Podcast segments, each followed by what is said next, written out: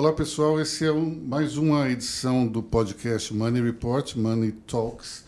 Estou aqui eu, Aloysio Falcão, estou também com o editor-chefe Amauri Segala, estou com os repórteres Lucas Emanuel Andrade e Marília Levi. Levi ou Leve? Levi, Levi, por favor. muito bem.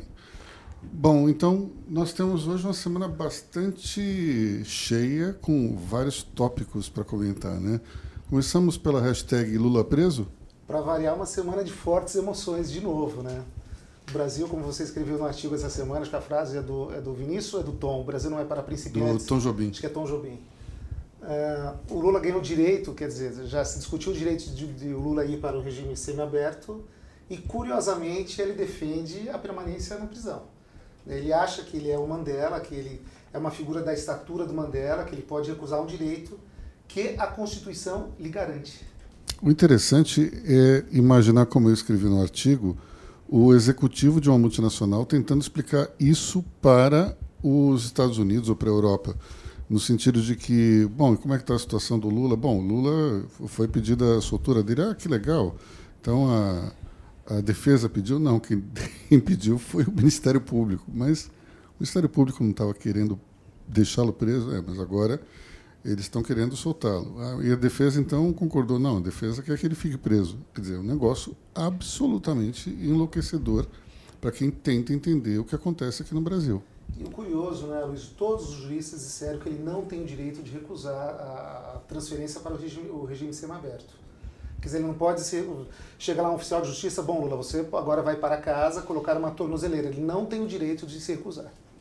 Ou seja, o grande problema do Lula não é com a liberdade em si, mas é com a humilhação ou a pretensa humilhação de usar uma tornozeleira. Sim, e a, e a, e a regra também prevê que ele trabalhe no, durante o dia. Além de usar a tornozeleira eletrônica, ele tem que uh, prestar algum tipo de serviço remunerado durante o dia.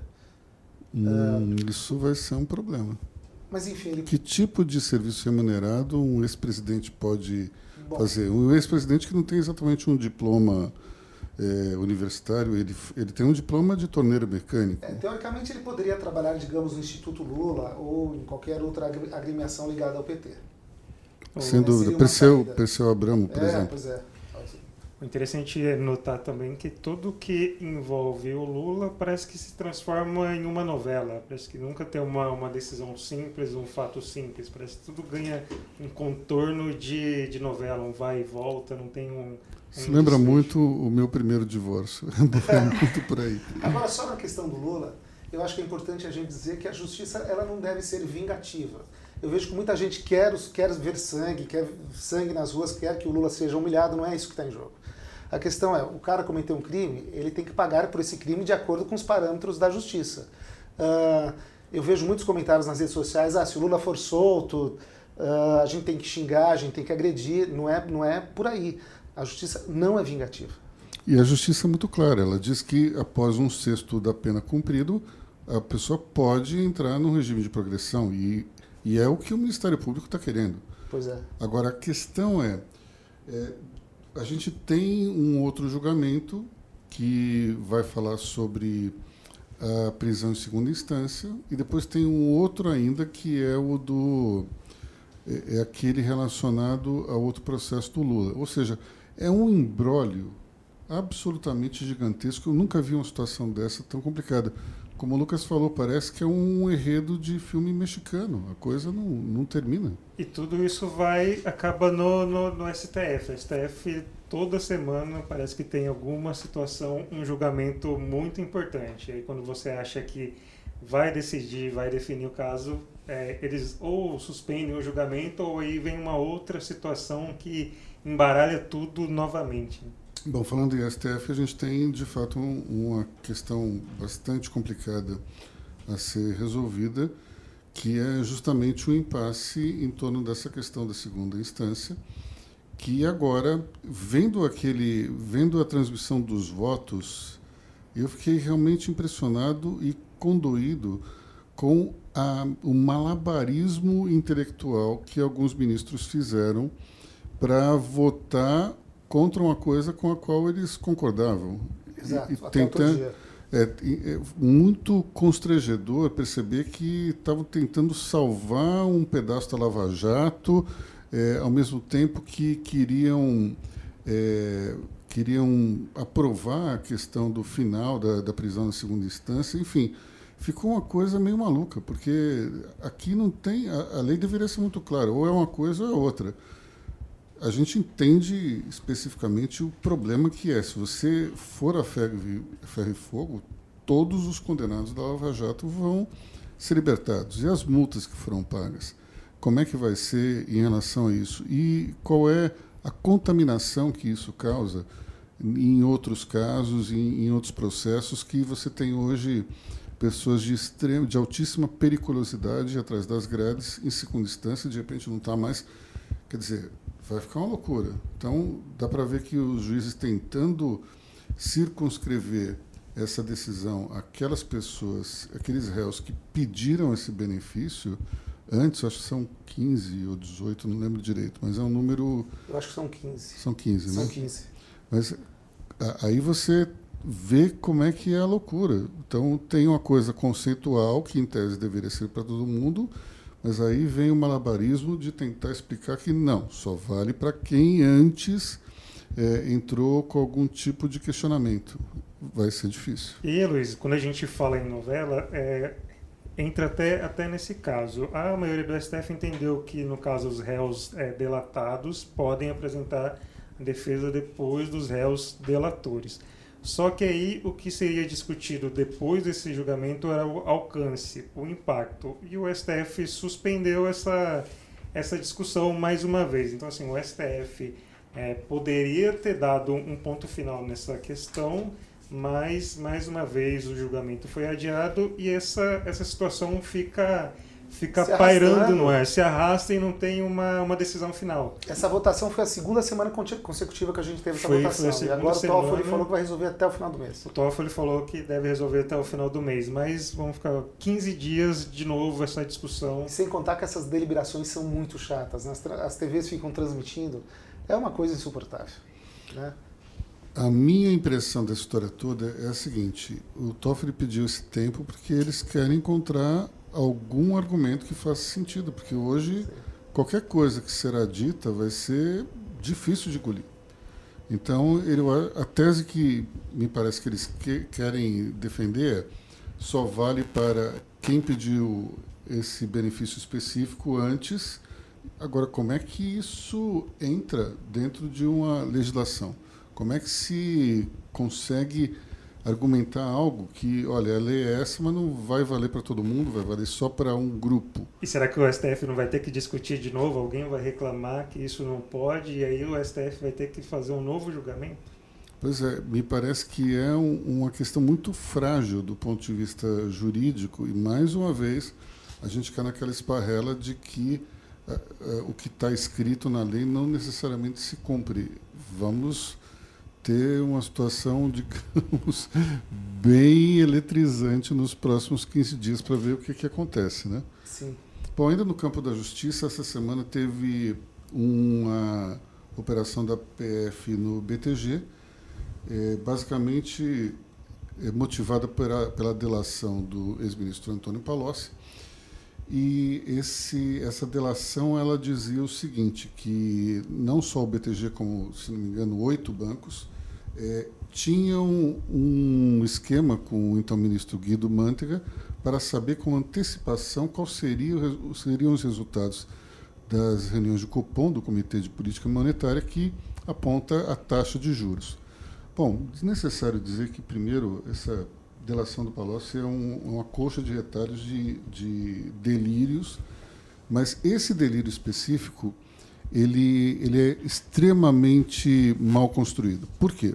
O primeiro ponto é, se você tem oito bancos que pagam para saber qual é a taxa de juros do Copom, você deixa de, de ingressar no conceito de informação privilegiada, porque de cara não é só uma pessoa que sabe o que vai acontecer, sim oito. Enfim, essas oito vão virar necessariamente pelo menos 10, 20, 30, ou seja, vai ser um segredo de polichinelo. E isso não vai ajudar ninguém a conseguir ganhar dinheiro antes ou depois, enfim. Mas o ponto principal é, como bem ponderou o ministro, o ex-ministro Henrique Meirelles, atual secretário da Fazenda do Estado de São Paulo, é impossível se prever qual é o resultado do Copom, porque muitas vezes o presidente do Copom, que é o presidente do Banco Central, acha entra achando que vai acontecer uma coisa, acontece outra completamente diferente. Porque é uma votação, não é uma decisão top-down, não é o, banco, o, presidente do Banco Central que decide. Muitas vezes, quem consegue é, levar toda a votação é o diretor de política monetária, que tem uma visão completamente diferente. Então, achar que o ministro Mantega iria arrancar do Henrique Meirelles com antecipação é, o resultado, e daí o Mantega vai ligar para todos os banqueiros e passar esse resultado com antecipação, isso não vai vazar em nenhum momento. É claro que vai vazar. Isso é um delírio tão grande que, que me custa pensar que uma pessoa como o Antônio Palocci é, tenha caído no esparrela de pensar em algo tão primário e tão absurdo. Mas, além disso, esse tal desse fundo que, em tese, seria beneficiário dessa manipulação, é um fundo que só está sob custódia do BTG. Ele é de um único executivo, qual é o nome dele? Marcelo Augusto Lustosa. Ou melhor, um investidor. É um único cotista. É, é um único é um cotista, cotista, que é um investidor. Uhum. E esse camarada, ele que administra o fundo, e o fundo dele realmente teve uma rentabilidade absurda. Se ele usar insider information ou não, isso é outra coisa. Cabe ao BTG o quê? Passar os dados para a CVM. E a CVM que entra ou não entra. Aliás, como a gente conversava antes, a delação do Palocci é, parece que está inteirinha no Google, Sim. e esse é um caso, porque uhum. teve uma matéria do Estadão de 2012 que falava exatamente sobre isso.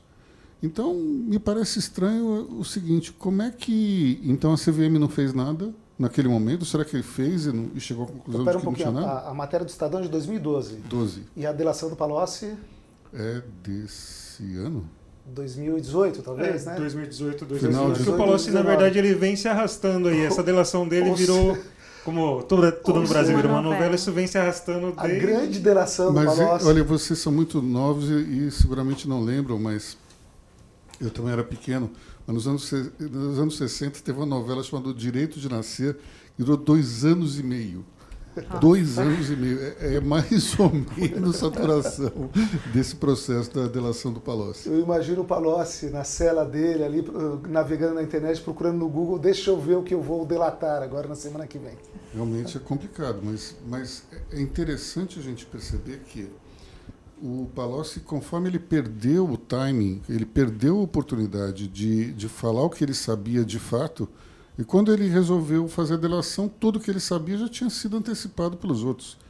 Então, só restou a ele tentar criar uma coxa de retalhos é, a partir de fatos que claramente alguém pegou no Google. Não sei se foi ele mesmo, acho que não pode fazer isso lá na cela, mas o fato é que alguém foi lá e fez uma pesquisa e disse: olha, está aqui. Então é difícil, não é fácil não. Falando então Lava Jato, temos ainda o caso Odebrecht, né? Sim. A Caixa pediu ontem, quinta-feira, né, à Justiça a falência da Odebrecht. Eu acho que é importante a gente separar duas coisas. Os executivos que subornaram políticos ou funcionários públicos em troca de, de, de benefícios em obras, de favorecimento em obras, esses sim merecem ser punidos, presos e devem, devem pagar pelos seus crimes. Agora, a empresa, a empresa tem que sobreviver. É assim nos Estados Unidos, é assim na Europa, essencialmente. No caso da Odebrecht, a Odebrecht, em 2015, quando ela acabou sendo protagonista da Lava Jato, ela tinha 270 mil funcionários. Hoje ela tem 48 mil funcionários. Então ela perdeu nesse período aí 240 mil funcionários, 230 mil funcionários. Se cada funcionário mantém uma família com quatro pessoas, isso significa que são um milhão de brasileiros atingidos, impactados pelo, pela Lava Jato. Somente nesse caso. Exato, somente nesse caso. Tem as outras empreiteiras Tem as também. outras empreiteiras. Juntas, todas as empreiteiras, elas perderam 400 mil empregos desde 2015. As oito empreiteiras, oito empreiteiras citadas na Lava Jato. Uh, evidentemente, a Lava Jato prestou um serviço fantástico no Brasil, ela desvendou esquemas de corrupção, mas eu acho que a gente precisa pensar em mecanismo para que as empresas sobrevivam tem essa questão do punitivismo, né? de punir é, a qualquer custo sem, sem, sem medir as consequências, sem ver o cenário depois, né, justamente nisso, do, dos empregados, da geração de emprego. Olha, é, eu comparo geralmente esse, esse caso das empresas da Lava Jato e, do, e desses, desses processos é, no qual essas companhias são preservadas com o nazismo. O nazismo foi um, um, um fato hediondo, horroroso da história mundial. E várias empresas que a gente vê hoje, Siemens, Volkswagen, BMW, foram empresas nazistas. Empresas que aderiram ao governo de Hitler, empresas que produziram é, armamentos, é, a BMW produzia é, equipamentos de avião, as, as não turbinas, as hélices de, dos aviões, enfim. mas elas foram empresas que, de alguma maneira, se comprometeram com, com o governo nazista, delataram funcionários judeus. Foi uma coisa verdadeiramente horrorosa é, como é horrível também a corrupção e o, o, assalto aos cofres públicos. Mas essas empresas foram preservadas.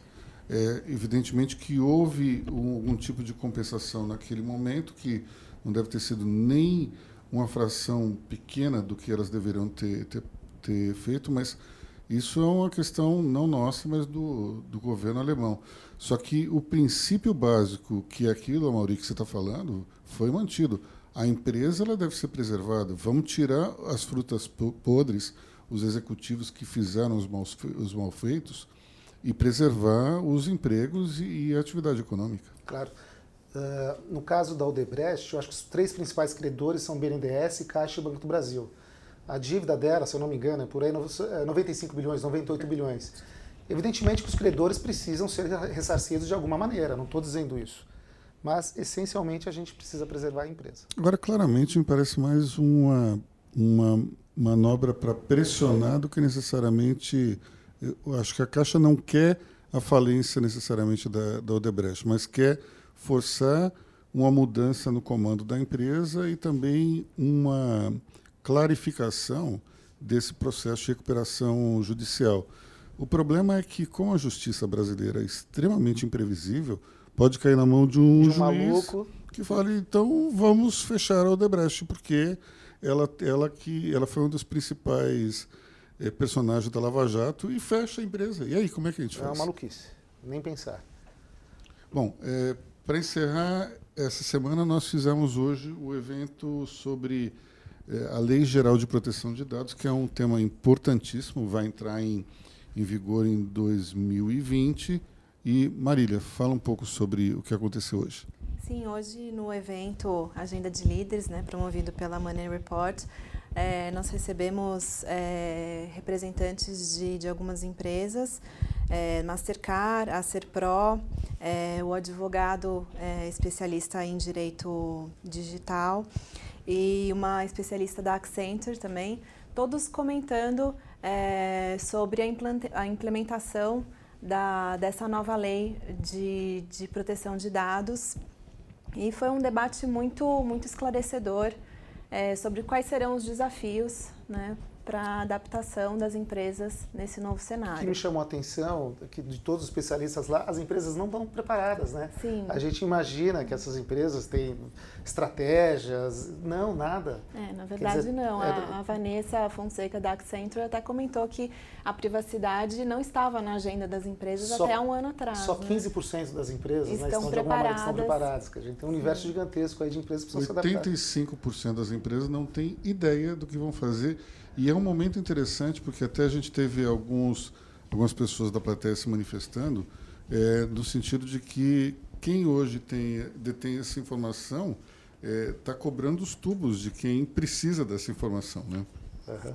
Então, é algo bastante interessante, porque nós estamos vivendo, uh, talvez a Vanessa Fonseca tenha dito, que é como se fosse o bug do milênio. Exato, Sim. é. Naquela Sim, época em que todo mundo tinha que resolver o, os problemas do bug do milênio e se pagava qualquer coisa para que o sistema não entrasse em colapso. Agora está mais ou menos parecido nisso. E a lei entra em vigor agora, dia 22 de agosto de 2020, né? É um tempo já. E a multa é pesada, né, Maria? 50 Vamos. milhões de reais, Sim, né? Dependendo do, da infração. Exato. Bom, é, tem um ponto que eu achei interessante que é o alto custo para você entrar em conformidade. Mas algumas empresas ali preocupadas com a questão das startups manifestaram é, justamente essa preocupação. Falou, como é que uma startup vai entrar em conformidade se estão se cobrando esses valores astronômicos? E o Renato Opsi-Blum, que é professor do INSPER, um dos debatedores, até sapecou ali um artigo da lei que mostra que existe um tratamento diferenciado, pouco, né? diferenciado um pouco mais brando e menciona especificamente, claramente, as startups. Então isso me deu, me deixou um pouco mais tranquilo em relação a como é que essas startups vão resolver esse problema, né? E outra coisa que chamou a atenção, eu pelo menos fiquei preocupado, imagino vocês não tenham ficado, que essas coisas me preocupam. Uh, acho que o Renato Alpes Blum falou que são 92 milhões de CPFs ou 95 milhões na Deep Web. Eu fiquei imaginando, será que as minhas informações pessoais estão na Deep Web? Alguém vai usar isso? Bom, eu fiquei bem preocupado. Mauri, não se preocupe, como a gente, tá, eu fiz até a conta aqui, o, o seu CPF vale um centésimo de centavo. Ou seja, não tem no, o nosso CPF não vale absolutamente nada. A questão é, é um número gigantesco, mas o que esses caras podem fazer com isso? Talvez não muito, por isso que vale tão pouco, né? Sim. Vamos falar da semana que vem, da questão política. Lucas, alguma coisa com o Rodrigo Maia? O seu é, assunto preferido? Talvez, talvez envolva ele, né? Tem a discussão sobre ainda a reforma da Previdência. A reforma da Previdência foi aprovada em primeiro turno no Senado. Houve uma desidratação, né? Caiu para 800 bilhões de uma economia em 10 anos. E aí agora está para quando vai ser votada o segundo turno. E aí, para essa semana, não, da próxima semana, não tem nada tão específico, mas aí é o desafio do governo da articulação política. O presidente é. do Senado, Davi Alcolumbre, já informou que aquela data inicial de 15 de outubro não ocorrerá. Vai rolar para frente. Porque o próprio Alcolumbre falou que a articulação do governo dedicou muito tempo com relação com a Câmara e, na verdade, deixou um pouco de lado o Senado. Então, o Senado vai querer ganhar um tempinho aí. Querer... Ou seja, por conta de um dodói Sim, do presidente do Senado, nós vamos ficar mais uma semana ou duas nessa lenga-lenga. Isso é um absurdo total e completo. E o que mais preocupa é que a gente está chegando no final do ano, né? Uhum. Quer dizer, mais duas semanas já está indo para novembro. E os investidores, eles não são. A gente está tá levando isso na base do já tá, foi aprovado, está tudo certo. Tá. O investidor estrangeiro, ele só. Ele acha que é que nem a música do Chacrinha, só acaba quando termina. Enquanto não houver assinatura, não tem nada certo para eles. Claro. E a gente fica nessa situação. Existe uma liquidez gigantesca no mundo investidores querendo entrar aqui no Brasil esperando apenas isso. E a gente já falou que ia ser em março, depois em abril, depois em maio, depois em agosto, setembro, outubro e vamos talvez para novembro. Isso é um absurdo Sim. total e completo. Só porque o que o presidente do Senado está dodói, ficou magoado porque o governo deu mais atenção para a Câmara do que o Senado. Bom, primeiro tem 513 deputados contra quantos senadores? 81? 81. Bom, aí, numericamente, é de se entender porque você tem que dar mais atenção, porque tem um número muito maior de votos que você precisa viabilizar do que na questão do Senado. E isso também tem influenciado em outros temas que o Ministério da Economia está tratando, que é do novo Pacto Federativo e também vai ter um leilão do, do pré-sal, é, sobre a distribuição do, dos recursos da União para municípios e estados. Assim. É, diante dessa dessa desidratação, o ministro Paulo Guedes vai querer, de alguma forma, compensar o Pacto Federativo na distribuição dos royalties do petróleo. Então, assim, afeta no planejamento para o ano que vem. Bom, é, para compensar, então, essa, essa questão, a gente teve alguns números interessantes é, sendo divulgados esse, essa semana, como, por exemplo, o índice de desemprego nos Estados Unidos. Saiu um número que estava abaixo do esperado, mas ainda assim um número bastante bom. E, por conta disso, não se espera uma, uma grande mudança na política de juros dos Estados Unidos. Nenhuma. Então, a gente não sente uma grande mudança, eu acho que dentro da, da economia americana, ou mesmo da economia brasileira. A gente está num processo de recuperação que deve se manter. Imagino que os Estados Unidos continua, eu acho que está no seu menor índice de desemprego. Em 50 é isso? anos. Os Estados Unidos vive uma situação de pleno emprego, né? O resultado dessa semana configura o índice mais baixo de 50 anos. Em 50 né, anos. Mas não existe um certo pessimismo profissional de alguns economistas? Ah, com certeza. Não só dos economistas, como dos jornalistas. Né? O, o ser humano, em geral, é pessimista. Né? É, eu até, eu até desencavei uma frase essa semana do Winston Churchill que é mais ou menos assim: o, o pessimista é aquele que enxerga dificuldade em toda oportunidade, e o otimista é aquele que enxerga uma oportunidade em toda a dificuldade. Ou seja, dá para ver claramente que os nossos economistas, ou muitos jornalistas também, acabam vendo só o lado difícil das coisas, enquanto três ou quatro semanas atrás as pessoas falavam, olha, a situação está muito difícil, eu falava, do ponto de vista de negócio, não estou vendo exatamente essa dificuldade toda, não. E a gente percebe agora que está uma retomada mais clara, mais, mais fácil de enxergar. Né? Bom, é, eu acho que seria interessante a gente falar dos, nas nossas mídias sociais. Pois é, estamos uh, no LinkedIn, Instagram, Facebook, Twitter. E YouTube. E YouTube também. Ou seja, dá para acessar o Money Report pra, em todas as plataformas possíveis e imaginárias. Em qualquer lugar, em casa, no carro, no escritório, em qualquer lugar. Então é isso aí, pessoal. Nós vamos ficar por aqui. A Mauri, Marília e Lucas, até a próxima. Tchau. Até, Até tchau, tchau. Tchau.